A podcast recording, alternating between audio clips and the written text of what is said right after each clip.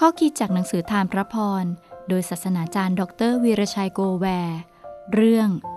เชื่อและปฏิบัติ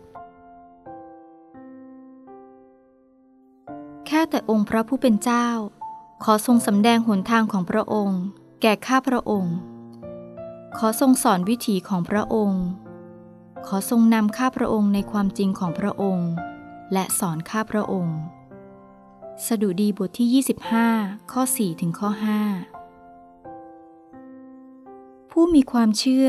หรือความศรัทธา แต่ขาดความปรารถนาที่จะปฏิบัติตามหลักคำสอน ความเชื่อของเขาผู้นั้นยังไม่สมบูรณ์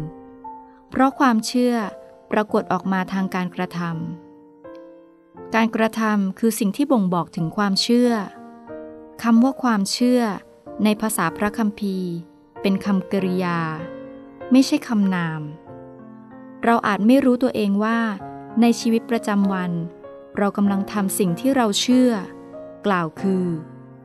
ถ้าเราทำบาปทุกวัน โดยไม่สะทกสะท้านเลย ก็แสดงว่า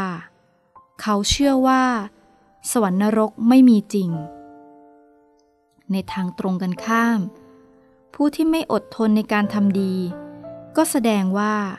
เขาไม่แน่ใจว่า ทำดีแล้วจะได้เก็บเกี่ยวผลแห่งความดีจริงหรือไม่ กษัตริย์ดาวิด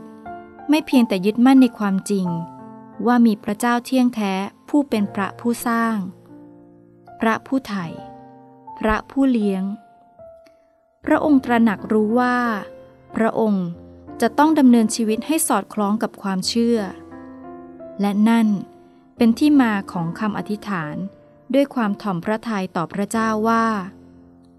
ขอสำแดงทางของพระองค์แก่ข้าพระองค์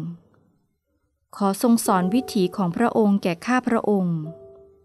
ขอทรงนำข้าพระองค์ไปในความเป็นจริง เพราะพระองค์ทรงเป็นพระเจ้าผู้ช่วยให้รอดของข้าพระองค์ และความหวังของข้าพระองค์อยู่ในพระองค์วันยังค่ำคริสตชนทุกคน จะต้องตระหนักว่า ชีวิตขณะที่ดำเนินอยู่ในโลก จะต้องให้ความสมดุล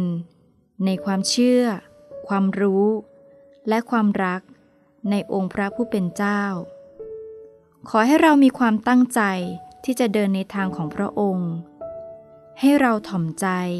ที่จะเรียนรู้ทางของพระองค์อย่างท่องแท้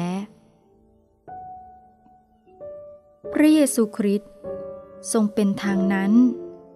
ผู้ที่เดินในวิถีทางของพระคริสต์เขาจะไม่พลาดพระพร และเขาจะพบจุดจบที่สวยงาม ในแผ่นดินของพระเจ้า แน่นอน